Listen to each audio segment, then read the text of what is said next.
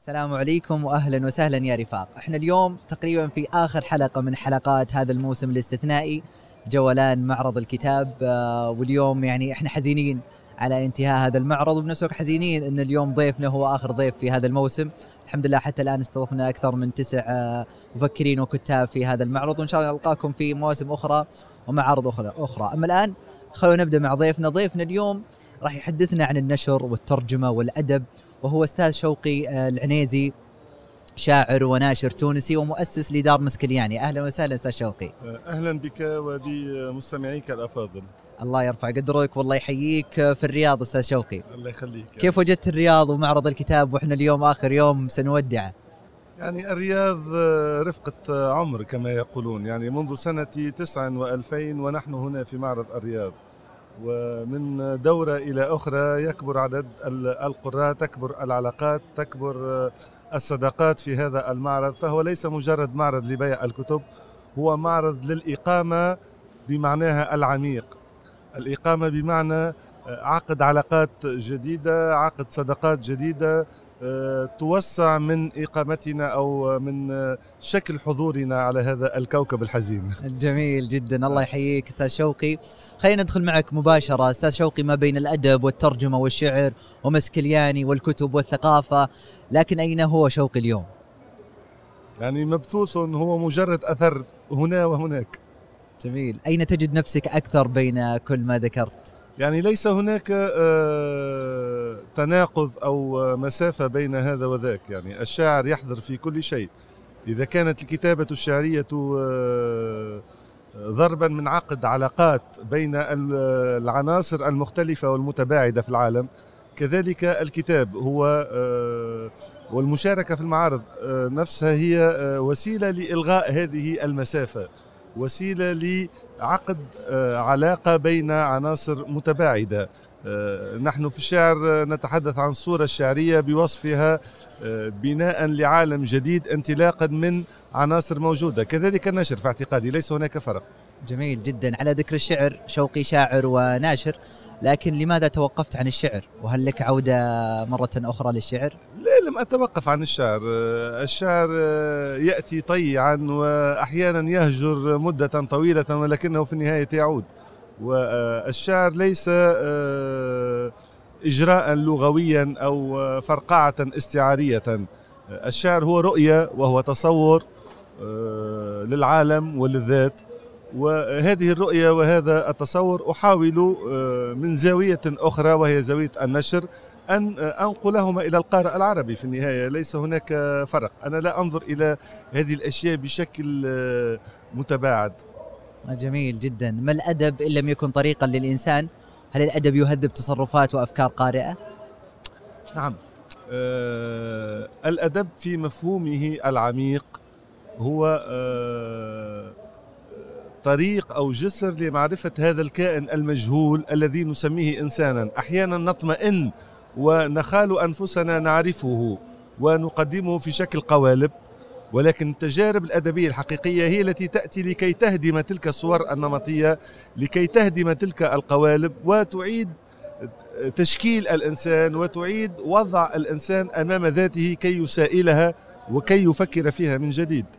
قد يكون أكثر حلم عند كل قارئ أن يكون صاحب دار نشر أو بائع كتب. اليوم إحنا في معرض الرياض أستاذ شوقي ناشر وبائع كتب و...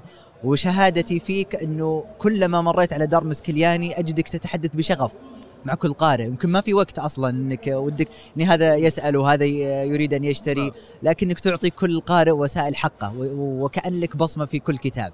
هذا الشعور.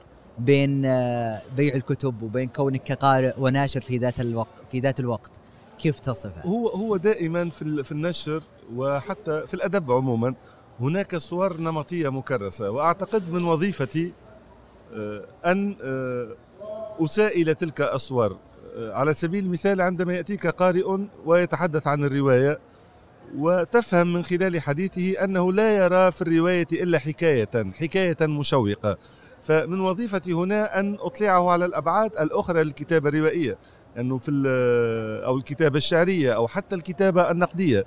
في النهاية كل هذه الأشكال التعبيرية آه، تنقل معرفة أدبية أو معرفة بالعالم وبالإنسان.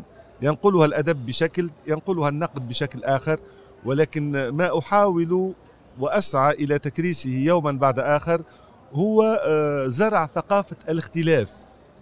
ثقافة التعدد ثقافة التسامح لأن هذه الثقافة وحدها كفيلة بمقاومة كل شكل من أشكال الانغلاق كل شكل من أشكال التطرف وكل شكل من أشكال الرؤية الأحادية للعالم. عندما تقدم رواية آه، تتحدث عن ثقافة أخرى غير ثقافتنا نحن فأنت تقول للقارئ سافر معي إلى هذه المنطقة سافر معي إلى هذه الثقافة فلسنا وحدنا من يعيش على هذا الكوكب. نحن نعيش معا ولكي نعيش معا علينا أن نقبل الآخر وكي نقبل الآخر علينا أن نقيم عنده. وهنا أتحدث دائما عن الترجمة بوصفها فعل ضيافة. لا يمكن أن نقبل هذا الآخر إذا لم ننزل ضيفا عنده وإذا لم نحاوره إذا لم ينزل هو أيضا ضيفا عندنا. فليست الغاية من الترجمة هي نقل المعرفة فقط وإنما المحاورة. والمحاورة آه، تعني أن نؤمن بأن هناك إنسانا آخر يفكر ضمن هذا الكوكب بشكل مختلف عنا. هل لدينا من سعة العقل ومن رحابة الصدر ما يسمح لنا بقبول هذا الآخر؟ هذا ما يسعى إلى تأسيسه الأدب وتسعى إليه الأعمال الأدبية الكبرى. هل ما هذا ما تسعى إليه دار مسكلياني لأن يجد الاختلافات بين نعم. ما تنشرونه؟ نعم. دائما أطرح على نفسي هذا السؤال. إذا قدمت هذا الكتاب ما الذي سيضيفه إلى القارئ العربي؟ والإضافات تتحدث في مستويات كثيرة منها المستوى الثقافي المستوى المعرفي وهو المستوى الأول في اعتقادي. أذكر منذ سنتين أو ثلاث سنوات عندما فازت كاتبة عربية بجائزة عالمية كبرى لن أذكر الاسم حتى أتحدث براحة كثير من القراء العرب هذه رواية بسيطة وه... وليس فيها جديد وليس فيها حبكة قوية لأنهم لم ينظروا إلى هذه الرواية من زاوية المعرفة الأدبية. هذه الرواية ما الذي نقلته إلى الآخر الغربي من معرفة بالذات العربية. وهنا السؤال يعني مثل ما ينظر الغرب إلينا نحن أيضا ننظر إلى هذا الآخر ما الذي يضيفه إلينا عندما يحل في بيتنا؟ جميل جدا. آه على ذكر مسكلياني من يحدد نوعية الكتب المختارة وما هي المعايير تحديدا؟ وهل هنالك كتب لكم تجارب انها ردت؟ يعني حتى لو مثلا خلينا نتكلم عن فكر التاجر هذا كاتب مشهور قد نعم. يأتي بقراء كثر ومبيعات. لكن هل رديتوا مثل هذه النوعية لأن في معايير أنتم ماشيين عليها؟ نعم نعم. هذه المعايير آه، تتحدث في مستويين. مستوى أول يتعلق بالأعمال الأولى. وهنا آه، قد بعض القراء يقولون لي لماذا نشرتم هذا الكتاب؟ ليس في مستوى الكتب الأخرى التي تنشرونها.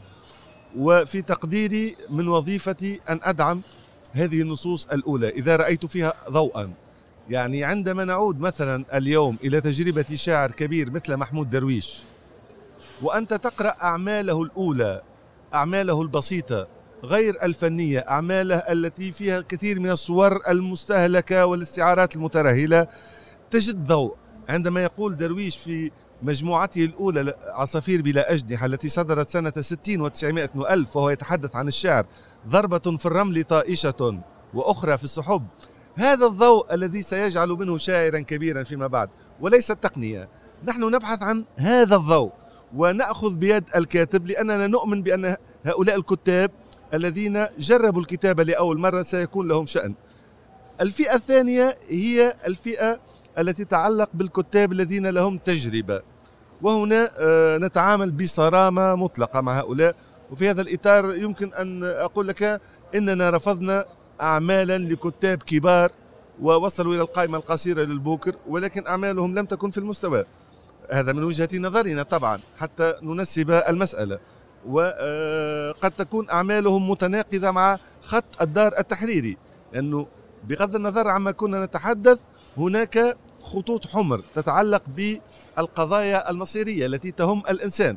لا يمكن أن أنشر عملا لشخص آه، آه، يدعم دولة دكتاتورية استبدادية تنكل بالناس وتقتلهم. آه، إذا قمت بهذا فما ما هي وظيفتي؟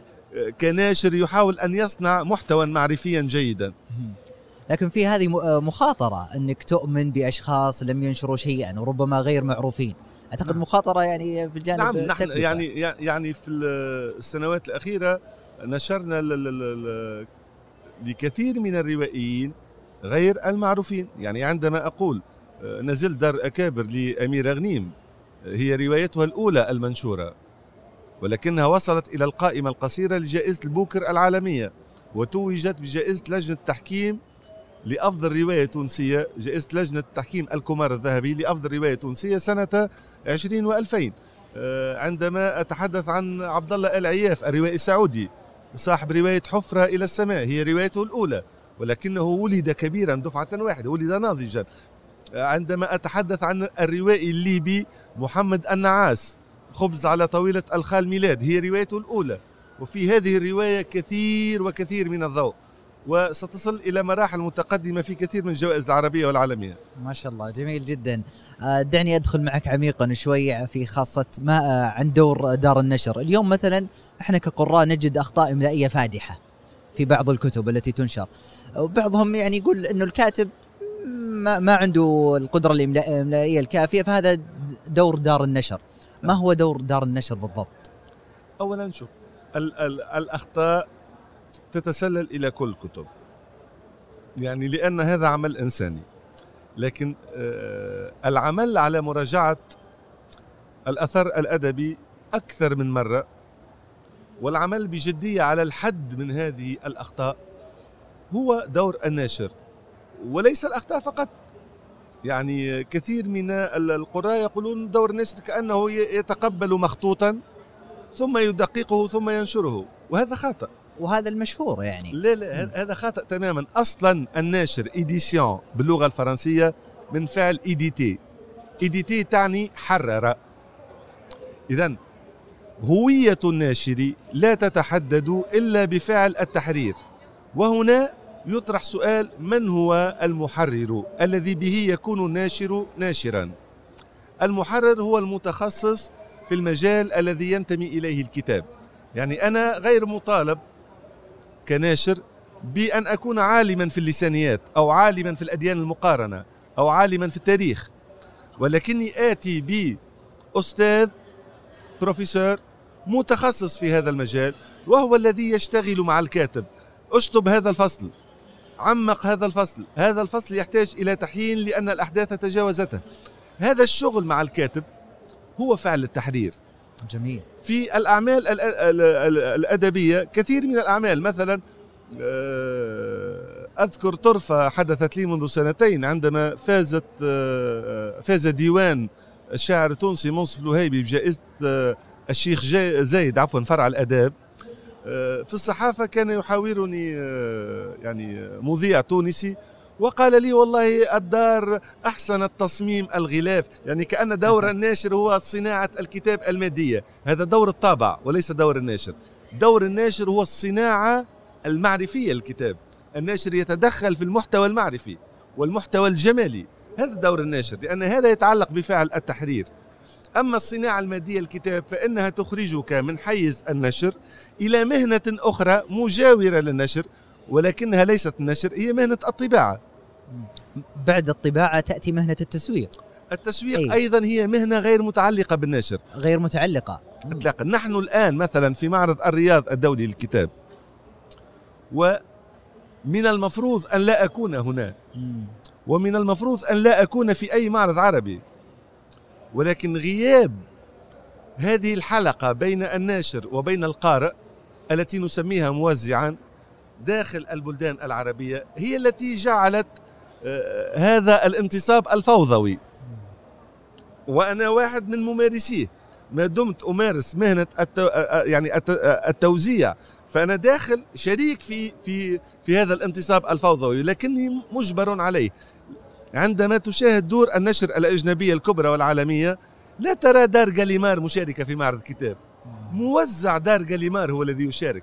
الناشر يقوم وظيفته وهي صناعة المحتوى المعرفي والجمالي ويتوقف هناك. بعد ذلك يأتي طرف آخر ليتسلم الكتاب ويقوم بوظيفته. ولكن في غياب.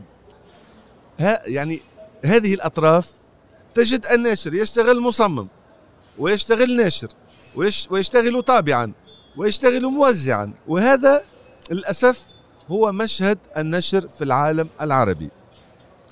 يعني وكيف ترون مشهد النشر في العالم العربي مع كل هذه السلبيات ودخول التحول الرقمي؟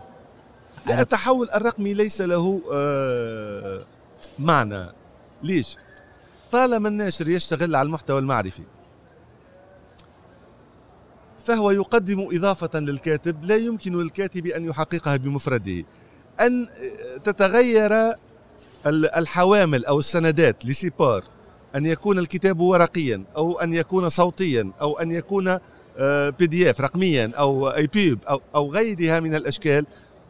فذلك يدخل في في في في خانة التسويق أو في خانة وصول الكاتب وصول الكتاب إلى القارئ.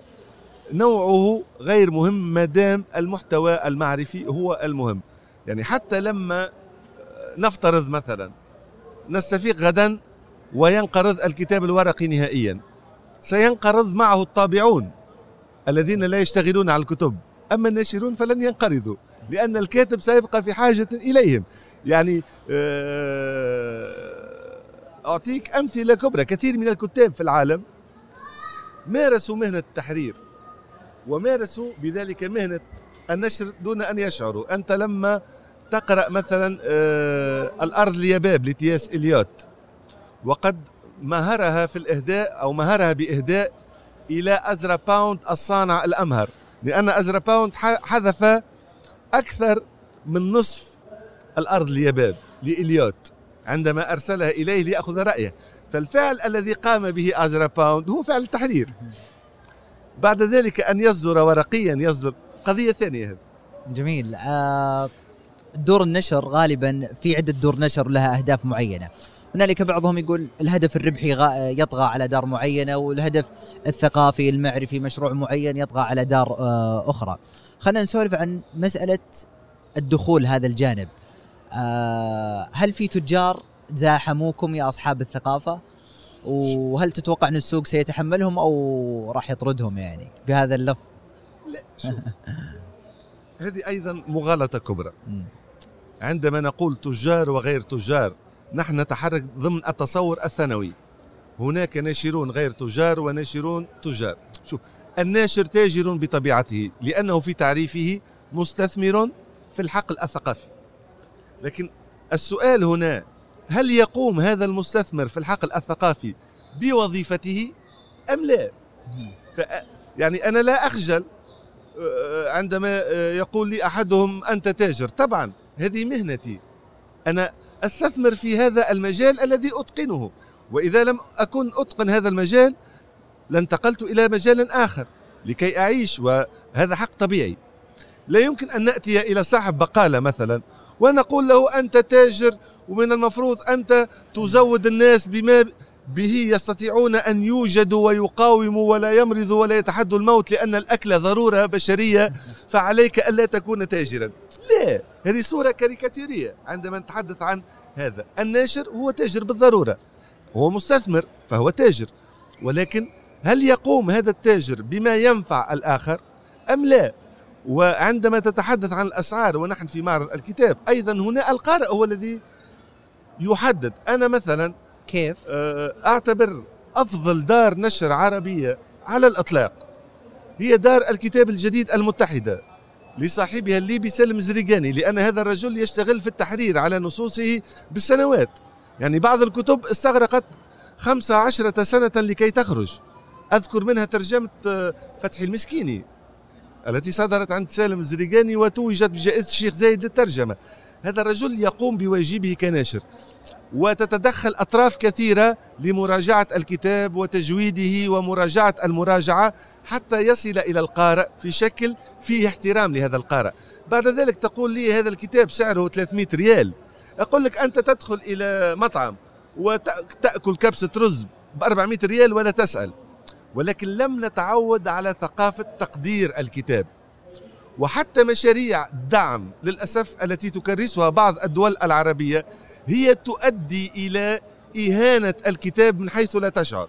يعني عندما تتكفل دولة بدعم مجموعة كتب ويصدر هذا الكتاب بأربع ريالات فما هي الرسالة التي توجهها إلى القارئ؟ أنت أن الكتاب شيء رخيص أربع ريالات خذ إذا أردنا أن ندعم ندعم في مجال التربية ندعم في مجال نوادي القراءة حتى ننتج قراء ولكن بعد ذلك على القارئ أن يقتني الكتاب مثل ما يقتني آه، آه، سندويتش في مطعم ومثل ما يقتني ملابسه دون أن يناقش.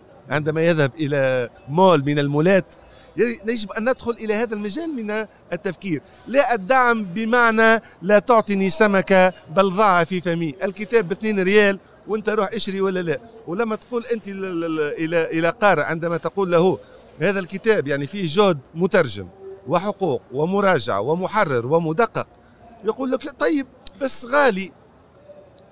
هذا التعبير هو تعبير صادق طبعا لكن لماذا هو يقول ذلك؟ لأننا عودناه على دعم الكتاب ودعم الثقافة بشكل يفضي من حيث لا نشعر إلى إهانة الكتاب وجعله شيئا رخيصا. لكن هناك من يقول أن المعرفة حق للجميع. طبعا طبعا. والأكل حق للجميع. فلماذا عندما يدخل لكي, لكي يأكل في مطعم لا يناقش وعندما يأتي دور المعرفة يبدأ النقاش؟ لا لكن من حقه أن يناقش متى؟ هناك للأسف دور نشر كثيرة هي مطابع. لا تمارس مهنة النشر.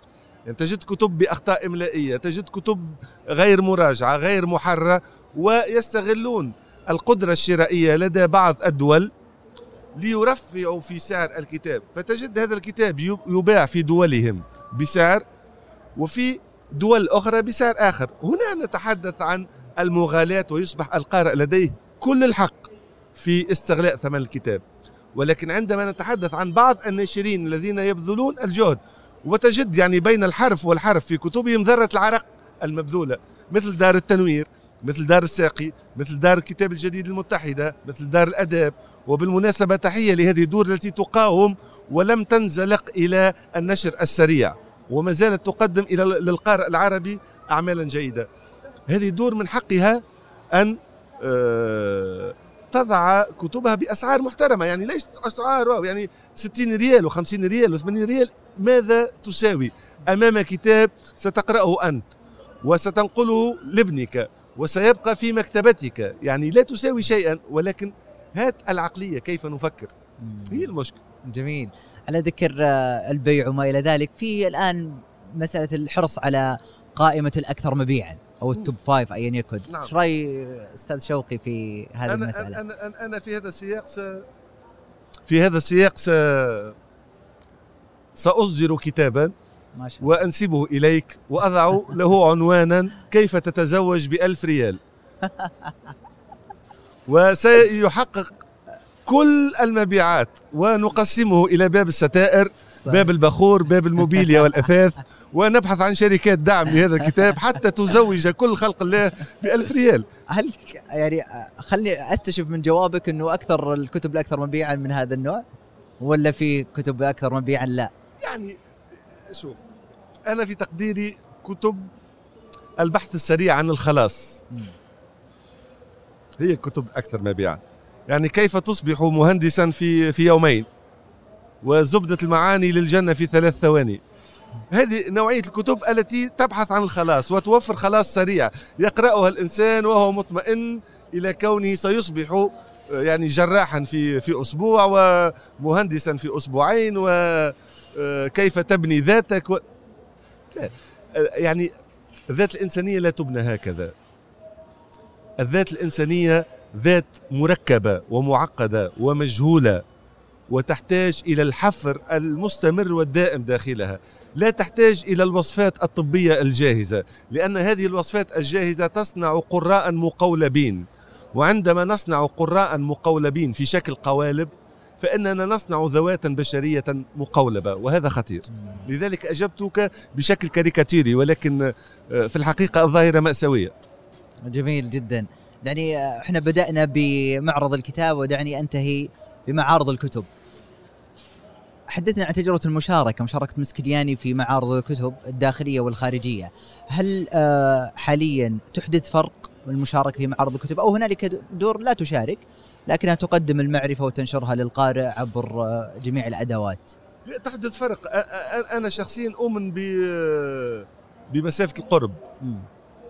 يعني هناك فرق كبير. آه، بين أن تصدر كتابا ويقرأه قارئ وسيقراه قارئ سيأتي في زمان غير زمانك ويقرأه حفيد له سيأتي في زمان غير زمان أبيه أو جده. جميل. وبين أن تتعرف إلى قرائك لأن هؤلاء مهما بلغت معرفتك هم الذين يعدلون بوصلتك. حتى بالأسئلة التي تبدو ساذجة أو بسيطة لأنه في النهاية أنا لا أسخر من السؤال. إذا حولت السؤال لماذا قال القارئ تلك الملاحظة؟ لا يعنيني سؤال الكيف سؤال كيف قالها؟ سؤال بنيوي. يفضي دائما إلى أفق مسدود. ولكن سؤال الأصل لماذا قالها؟ وكان ينبغي الا يقولها مثلا. هذا يجعلني أعدل بوصلتي. ولذلك حتى استراتيجيا النشر تتغير. مثلا كنت في فترة أفكر في بعض سلسلة فلسفية تعنى باهم المصطلحات والمفاهيم الفلسفية. بعد ذلك غيرت وجدت أن الفلسفة بمعناها العميق تتحرك في مستوى لا يمكن أن تصنع له قارئه إلا إذا نزلت قليلا.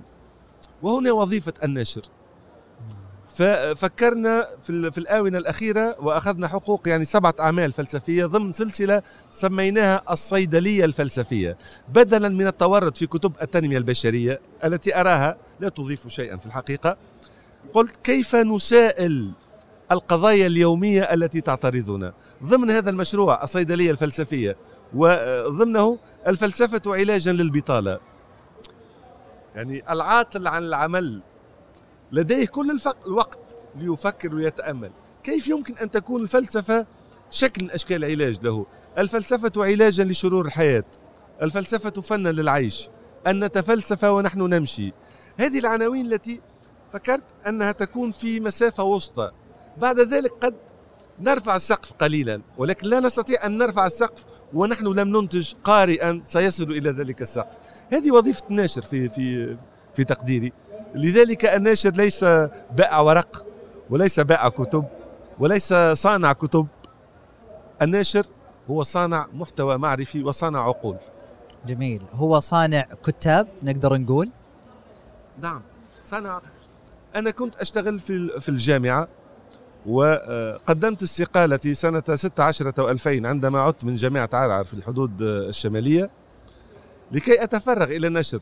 كثير من الأصدقاء لماذا أنا هي نفسها هي نفس الوظيفة. ربما أجد نفسي مؤثرا هنا أكثر من تأثير في الجامعة. في الجامعة لديك لديك عشرون طالبا.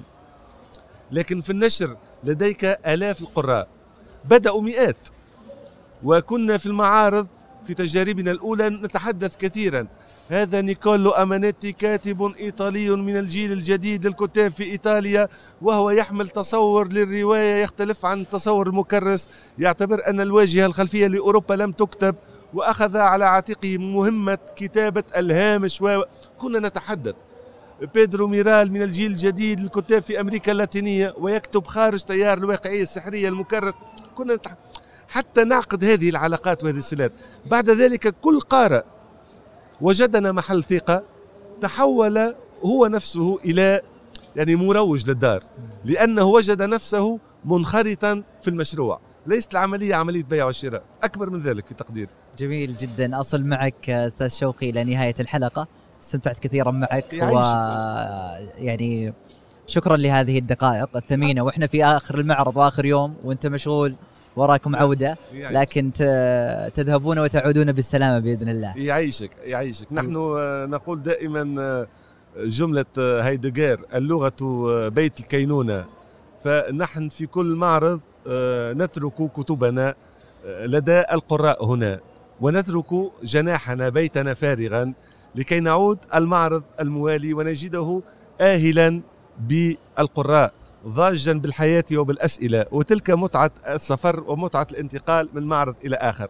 نحن ضيوف عندكم صحيح ولكن أيضا القراء هنا ضيوف عندنا وأمانة عندنا ونحاول دائما أن نطور من أنفسنا وأن نجود من إصداراتنا الكمال لله سبحانه. آه، قد نصدر كتابا تتسلل إليه بعض الأخطاء ولكن الطبعة التي تليها آه، يعني يكون أجود والتي تليها يكون أجود. يعني وهذا هذه هذه رسالة النشر. هي رسالة نبيلة جدا وأرجو أرجو ألا نعامل بوصفنا باعة كتب. لأنه هذا يزعجني كثيرا حتى من الداخل. أشكر كذلك لكم أيها الرائين والسامعين الوصول إلى هذه المرحلة. ولا تنسون الاشتراك ومشاركة الحلقة لمن يهمه الأمر. وفي أمان الله.